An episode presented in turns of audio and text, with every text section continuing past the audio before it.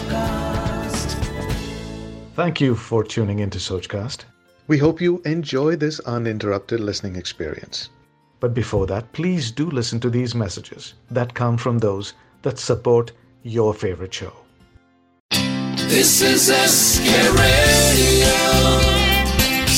Khane Khas with Sanjeev Kapoor. सभी सुनने वालों को संजीव कपूर का प्यार भरा नमस्कार। चलिए आज की रेसिपी की शुरुआत करते हैं।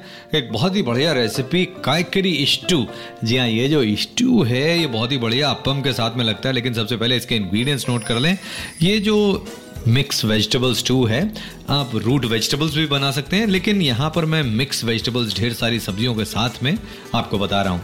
दो मीडियम साइज़ की गाजर एक अ, आपको चाहिए करीब छः आठ फ्रेंच बीन्स एक छोटा टुकड़ा गोभी का, दो मीडियम साइज़ के आलू, आधा कप मटर के दाने छिले हुए, दो मीडियम साइज़ के प्याज छिले हुए, चार हरी मिर्च, एक इंच का टुकड़ा अदरक का, चार से छः कलियाँ लहसुन की, दस से बारह करी पत्ते, दो कप फ्रेश कोकोनट स्क्रेप्ड दो बड़े चम्मच तेल, दो बड़े चम्मच कोकोनट ऑयल दो तेज पत्ते, एक स्टार अनीस यानी फूल चक्री बाद्यान दो एक एक इंच के टुकड़े दालचीनी के नमक स्वादानुसार और घर में कुटा हुआ गरम मसाला पाउडर आधा छोटा चम्मच कायकरी स्टू यानी वेजिटेबल स्टू जिसको सर्व करेंगे अपम के साथ आप इंग्रेडिएंट्स नोट कर लिए हो तो जल्दी से तैयार हो जाएँ इसकी रेसिपी के लिए थोड़ा सा इंतज़ार करें मैं संजीव कपूर जल्दी वापस आता हूँ इसकी रेसिपी लेकर लाइक दिस सोच Sochcast? Tune in for more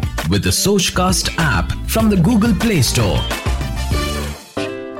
Welcome back सभी सुनने वालों को संजीव कपूर का प्यार भरा नमस्कार। आज की रेसिपी कायकरी स्टू जी हाँ ये जो स्टू है वेजिटेरियन एकदम वेजिटेबल स्टू अपम के साथ खाने के लिए तैयार हो जाइए। सबसे पहले गाजर और आलू को छीलकर एक इंच के साइज़ के पीसेस में उस पर काट लें और जो बीन्स हैं, उसको भी बड़ा बड़ा मतलब करीब एक इंच के साइज़ में उसे काट लें थ्रेड करने के बाद। इसी तरह से कॉलीफ्लावर को भी छोटे छोटे टुकड़ों में काटें और thanks for listening I hope you enjoy this Sochcast what is your soch send us your comments on our Facebook page and Instagram page it's time for you to do your own Sochcast at Sochcast अपनी सोच दुनिया को सुनाओ